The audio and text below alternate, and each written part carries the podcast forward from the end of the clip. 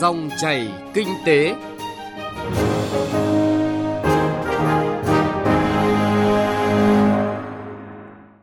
Biên tập viên Bá Toàn xin chào quý vị và các bạn. Dòng chảy kinh tế hôm nay có những nội dung sau. Tập trung tháo gỡ vướng mắc giải ngân đầu tư công, nguồn vốn vay nước ngoài là nội dung của điểm nhấn kinh tế hôm nay. Chuyên mục phát triển công nghiệp hỗ trợ với chủ đề thúc đẩy phát triển công nghiệp phụ trợ cho ngành nông nghiệp. Siết chặt các biện pháp kiểm soát để phòng chống dịch ở các chợ trên địa bàn thành phố Đà Nẵng. Nội dung này sẽ có trong chuyên mục chuyện thị trường ở phần cuối của chương trình. Trước khi đến với nội dung vừa giới thiệu, chúng tôi điểm một số thông tin kinh tế đáng chú ý. Sáng qua, Bộ Tài chính đã khai trương cổng công khai ngân sách nhà nước tại địa chỉ trang web ckns.mos.gov.vn Bộ trưởng Bộ Tài chính Đinh Tiến Dũng nhìn nhận đây là sự kiện có ý nghĩa quan trọng trong việc công khai, minh bạch, tạo điều kiện thuận lợi cho tra cứu, khai thác dữ liệu, giúp tăng cường hoạt động giám sát ngân sách nhà nước của công chúng. Đây cũng là một minh chứng cho nỗ lực cải cách hành chính của Bộ Tài chính, đồng thời nâng cao trách nhiệm giải trình về quản lý, sử dụng có hiệu quả nguồn lực ngân sách. Lễ khai trương cổng công khai ngân sách nhà nước cũng là một hoạt động kỷ niệm 75 năm ngày thành lập ngành tài chính Việt Nam. Mới đây, Bộ Công Thương đã có quyết định số 2250 công bố danh sách doanh nghiệp xuất khẩu uy tín năm 2019, bao gồm 268 doanh nghiệp được ghi nhận có những đóng góp tích cực trong quá trình tăng trưởng xuất khẩu chung của cả nước. Đây được cho là một hoạt động hết sức cần thiết nhằm hỗ trợ các doanh nghiệp Việt Nam đẩy mạnh xuất khẩu và mở rộng thị trường, đặc biệt là khi Việt Nam đã tham gia vào một loạt các hiệp định thương mại tự do song phương và đa phương. Thống kê của Tổng cục Hải quan cho thấy tháng 7 vừa qua, kim ngạch xuất khẩu thủy sản của cả nước đạt gần 800 triệu đô la Mỹ, tăng 0,8% so với cùng kỳ năm ngoái. Tính chung 7 tháng, kim ngạch xuất khẩu thủy sản đạt 4,4 tỷ đô la Mỹ, giảm 6% so với cùng kỳ. Hiệp hội chế biến và xuất khẩu thủy sản dự báo xuất khẩu thủy sản sẽ hồi phục dần vào quý 3 và quý 4 năm nay, ước tính cả năm có thể đạt sấp xỉ 8,3 tỷ đô la Mỹ, giảm 3,8% so với năm ngoái. Dự án khởi nghiệp thuộc Trung tâm Đổi mới sáng tạo quốc gia được hỗ trợ tối đa về vốn thủ tục. Đây là nội dung được quy định trong Nghị định số 94 năm 2020 về quy định cơ chế chính sách ưu đãi đối với Trung tâm Đổi mới sáng tạo quốc gia. Nghị định cũng nêu rõ việc tham gia phối hợp trong từng nhiệm vụ cụ thể đối với Bộ Kế hoạch và Đầu tư, Bộ Khoa học và Công nghệ, Bộ Tài chính, các bộ, cơ quan ngang bộ khác và Ủy ban Nhân dân các tỉnh, thành phố trực thuộc Trung ương. Nghị định số 94 có hiệu lực từ ngày 5 tháng 10 năm nay. Bảo hiểm xã hội Việt Nam mới đây đã đề nghị Bộ Tài chính nghiên cứu trình chính phủ tăng mức hỗ trợ từ nhà nước cho người tham gia bảo hiểm xã hội tự nguyện, nhất là người thuộc hộ gia đình nghèo, cận nghèo. Theo đó, kiến nghị nâng mức hỗ trợ từ 30 lên 50% đối với hộ nghèo, 25% lên 30% đối với hộ cận nghèo và từ 10% lên 20% đối với các đối tượng còn lại. Đây được cho là giải pháp để nhiều người có đủ khả năng tham gia bảo hiểm xã hội tự nguyện, hạn chế việc gia tăng số người tham gia, nhưng vì không có điều kiện tiếp tục tham gia đã phải dừng đóng và hưởng bảo hiểm một lần.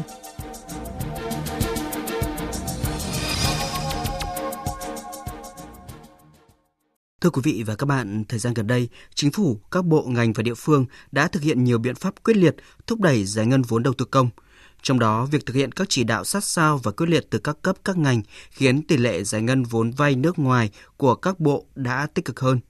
Tuy nhiên, ước thực hiện đến hết tháng 8 này cũng mới đạt khoảng 21,6% dự toán được giao, bằng một nửa so với giải ngân đầu tư công từ nguồn vốn trong nước. Do đó, Bộ Tài chính đã tổ chức hội nghị với các bộ ngành để tổng hợp sát sao những vướng mắc đặt ra, đồng thời đưa ra khuyến nghị với các đơn vị thực hiện. Phóng viên Trung Hiếu thông tin.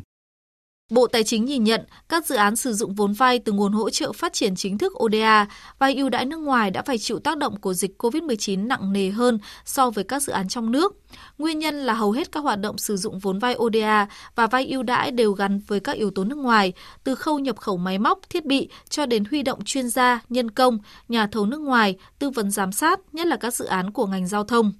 Đây là vướng mắc lớn nhất khiến nhiều dự án chậm trễ không triển khai được, ảnh hưởng đến giải ngân vốn. Ông Dương Hùng Cường, Phó vụ trưởng vụ Kinh tế Đối ngoại, Bộ Kế hoạch và Đầu tư cho biết.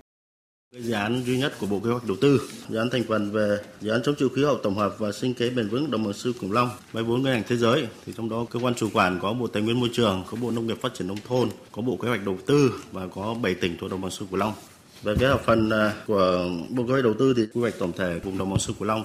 tổng cộng là 125,6 tỷ. À, dự kiến giải ngân đến à, hết 31 tháng 12 thì khoảng 96 tỷ đồng. Nguyên nhân chính là do tình hình bất khả kháng của dịch Covid nên là hội đồng thẩm định nhà nước là chưa có thể tiến hành được thẩm định và chưa trình được Thủ tướng Chính phủ về nhiệm vụ lập quy hoạch vùng đồng bằng sông Cửu Long nhiệm kỳ 21-2030 và tầm nhìn đến 2050 và dự kiến thì dự án sẽ phải báo cáo về và trả lại ngân sách trung ương là 30 tỷ đồng. Báo cáo của đại diện các bộ ngành cho biết, nhiều dự án vốn vay ODA do không giải ngân được xin hoàn trả số vốn với tổng số hơn 4.000 tỷ đồng. Trong đó, Bộ Nông nghiệp và Phát triển Nông thôn xin hoàn trả số vốn lớn nhất lên đến 1.800 tỷ đồng. Viện Hàn Lâm Khoa học Xã hội Việt Nam xin trả lại số vốn 1.135 tỷ đồng. Còn lại một số bộ xin trả lại số vốn từ 87 đến 500 tỷ đồng. Điều quan trọng bây giờ là ra soát cẩn trọng để đánh giá khả năng giải ngân đến cuối năm nay. Trong trường hợp dự kiến không giải ngân hết 100% kế hoạch, phải sớm làm thủ tục chuyển cho các bộ ngành hoặc dự án khác đang có nhu cầu sử dụng bổ sung vốn. Ông Trương Hùng Long, Cục trưởng Cục Quản lý nợ và Tài chính đối ngoại, Bộ Tài chính cho rằng có thể nói là ở đây chúng ta biết được rằng đến giờ phút này dự án nào có thể triển khai được, dự án nào có thể không triển khai được, dự án nào có thể phải dừng, dự án nào có thể không hoàn thành kế hoạch.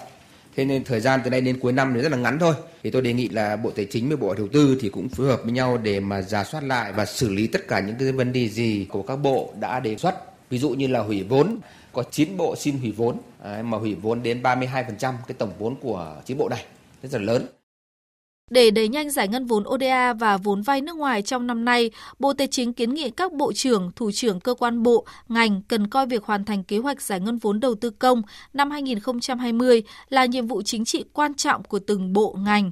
Theo đó, phải có cam kết tiến độ giải ngân vốn đầu tư công nguồn ODA và vay ưu đãi nước ngoài ở mức độ 100% dự toán được giao, làm cơ sở để đánh giá hoàn thành nhiệm vụ. Với trường hợp phải cắt giảm, điều chuyển vốn, Bộ Tài chính đề nghị các bộ ngành phải có văn bản đề xuất cắt, giảm, điều chuyển ngay trong tháng 8 này. Về phía Bộ Tài chính, trong thời gian tới sẽ phối hợp với các bộ ngành địa phương tổ chức các đoàn kiểm tra đôn đốc công tác giải ngân, tháo gỡ vướng mắc phát sinh, đảm bảo hoàn thành mục tiêu giải ngân vốn đầu tư công, nguồn vốn vay ODA và vay ưu đãi nước ngoài của cả nước. Ông Hoàng Hải, Phó Cục trưởng Cục Quản lý nợ và Tài chính đối ngoại khuyến nghị. Đối với các nội dung liên quan đến tài chính thì đề nghị các bộ và các ngành chỉ đạo các chủ dự án là khẩn trương hoàn thiện hồ sơ thanh toán gửi kho bạc nhà nước để kiểm soát chi đúng chế độ quy định, đảm bảo chi trong dự toán được phân bổ chi đúng chế độ quy định và phối hợp với các bộ địa chính, cụ thể là với cục quản lý nợ và tài chính đối ngoại trong việc giải ngân. Các chủ dự án vào các ngày 15 và 30 hàng tháng chủ động phối hợp giả soát đối chiếu số liệu giải ngân với bộ địa chính nhằm công khai số liệu giải ngân trên trang điện tử của chính phủ và bộ địa chính để kịp thời báo cáo Thủ tướng Chính phủ về tiến độ triển khai cam kết cụ thể của từng bộ ngành. Đại diện các bộ ngành có dự án giải ngân từ nguồn vốn ODA, vốn vay ưu đãi nước ngoài đều cho biết sau khi chuyển trả số vốn không sử dụng đến, cam kết sẽ giải ngân 100% số vốn còn lại trong năm nay. Thứ trưởng Bộ Tài chính Trần Xuân Hà lưu ý, hiện nay các bộ ngành chưa chỉ ra được dự án nào có khả năng tăng. Qua giả soát nếu có thể thì đề xuất trong phạm vi phân bổ của bộ ngành nếu điều chỉnh cho từng dự án của bộ ngành thì không cần phải báo cáo. Nếu điều chỉnh liên quan đến tổng mức đầu tư thì mới phải báo cáo Thủ tướng. Thứ trưởng Trần Xuân Hà nhấn mạnh cần có sự cộng tác chặt chẽ hơn từ các bộ ngành để xử lý khó khăn, vướng mắc một cách triệt để nhất.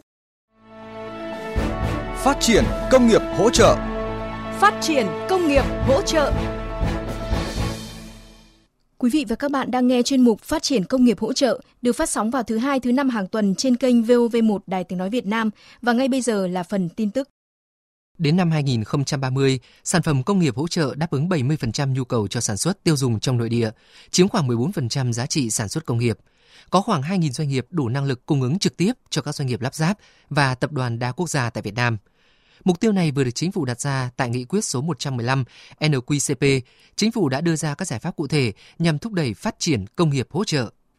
Theo Sở Công Thương thành phố Hồ Chí Minh, chỉ số sản xuất toàn ngành công nghiệp trên địa bàn trong tháng 7 giảm 5,5% so với cùng kỳ năm trước. Nguyên nhân do ảnh hưởng bởi dịch COVID-19 khiến nguồn nguyên liệu nhập khẩu phục vụ sản xuất bị thiếu hụt và thị trường tiêu thụ hàng hóa gặp khó khăn. Các nước là đối tác thương mại, đầu tư vào Việt Nam vẫn chưa mở cửa quan hệ bình thường trở lại, khiến thị trường tiêu thụ bị thu hẹp, doanh nghiệp giảm, quy mô sản xuất, xuất khẩu.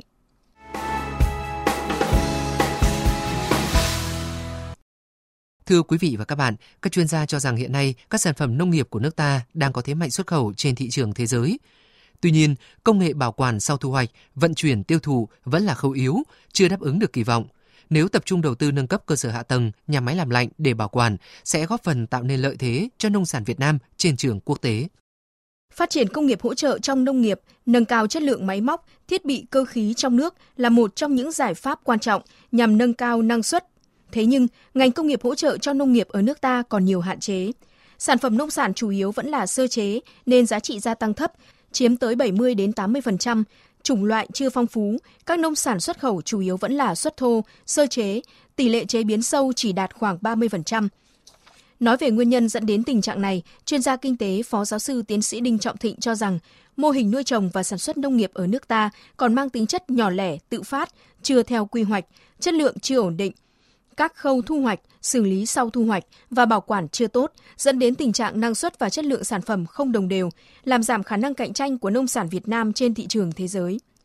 Trong khi đó, để ứng dụng công nghệ trong nông nghiệp đòi hỏi nguồn vốn lớn nếu không đa dạng hóa giống cây trồng, tận dụng và chuyển đổi tối đa nguồn phụ phẩm trong quá trình sản xuất, định hướng sản xuất quy mô lớn và đồng bộ thì sẽ rất lãng phí.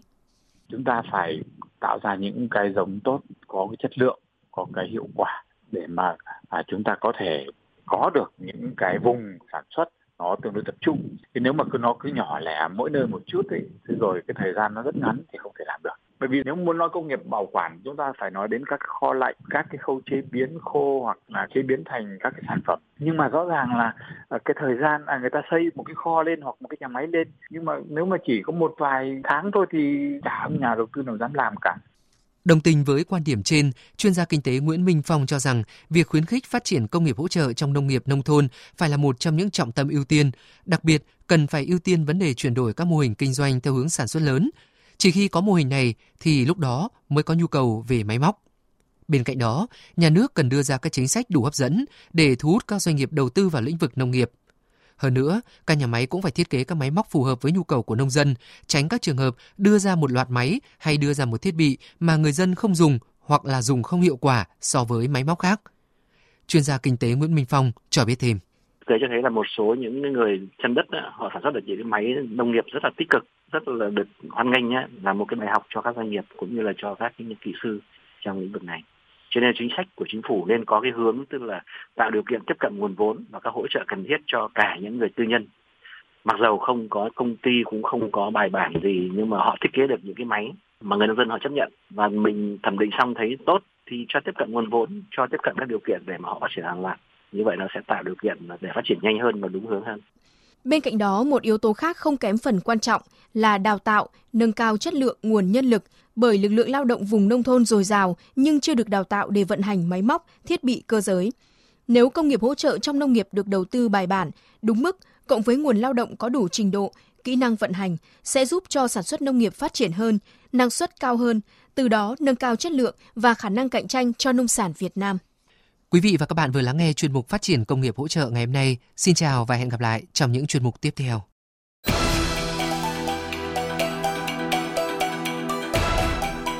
Chuyện thị trường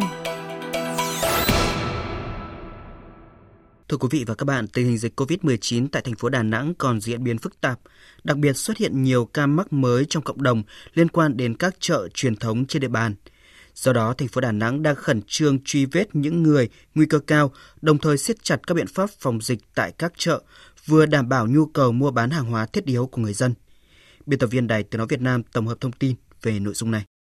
Từ cuối tuần trước, hàng trăm tiểu thương và người dân sống quanh các chợ, siêu thị Tân Lập, Lầu Đèn, quận Thanh Khê, thành phố Đà Nẵng rất lo lắng khi mọi hoạt động buôn bán bị tạm ngưng. Các chợ này ngừng hoạt động do một số ca mắc và nghi mắc COVID-19 có liên quan với một số người mua bán trong chợ. Sở Y tế thành phố Đà Nẵng đã thông tin nhanh về 3 trường hợp là tiểu thương chợ Tân Lập và chợ siêu thị quận Thanh Khê đã có kết quả xét nghiệm dương tính với SARS-CoV-2.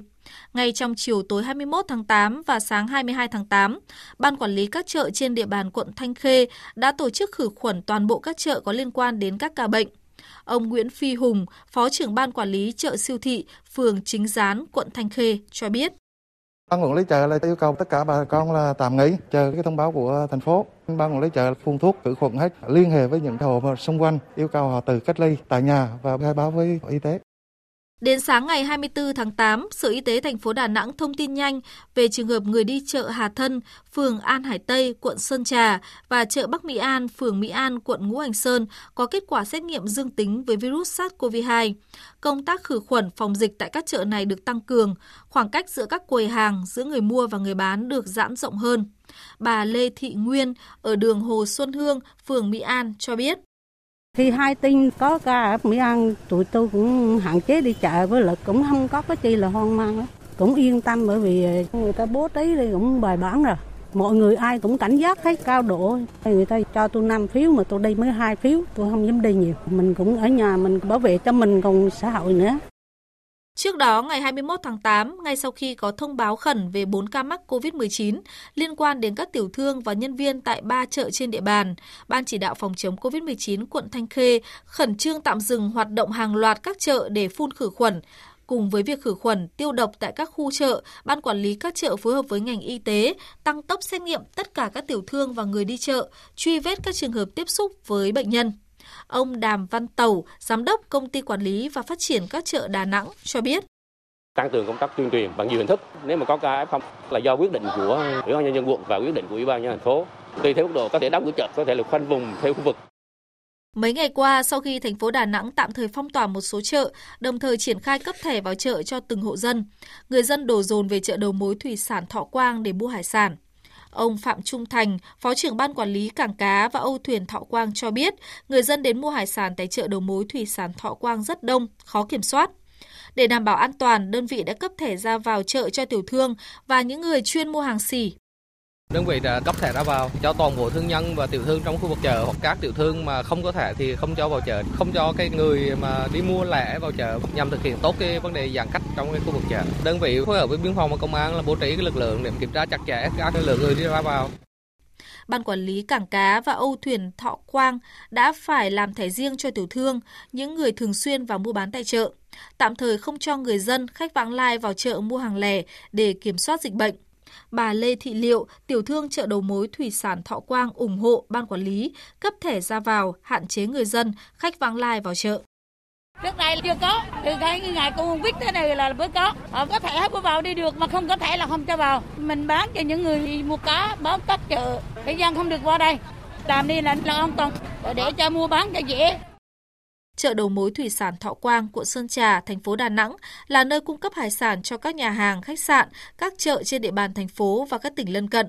Thực hiện giãn cách xã hội, Ban Quản lý Cảng Cá và Âu Thuyền Thọ Quang đã tận dụng tất cả các mặt bằng trống, về hè tại chợ để bố trí cho người bán có khoảng cách.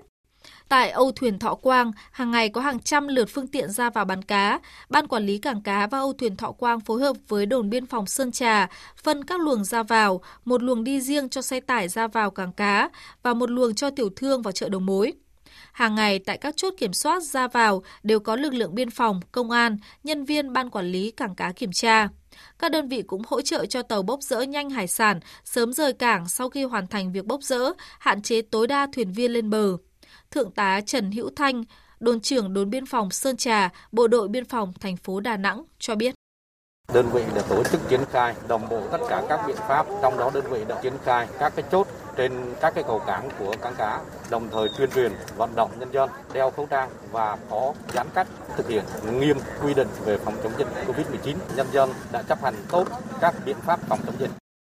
Có thể nói ban quản lý các chợ ở Đà Nẵng đang có những biện pháp kiểm soát chặt chẽ để phòng chống dịch tại các chợ trên địa bàn. Các cơ quan chức năng cũng đang nỗ lực đáp ứng đủ nguồn cung và ổn định giá cả hàng hóa.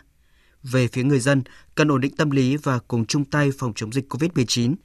Nội dung này cũng đã kết thúc chương trình Dòng chảy kinh tế hôm nay. Chương trình do biên tập viên Trung Hiếu biên soạn và thực hiện. Xin chào và hẹn gặp lại quý vị và các bạn trong các chương trình sau.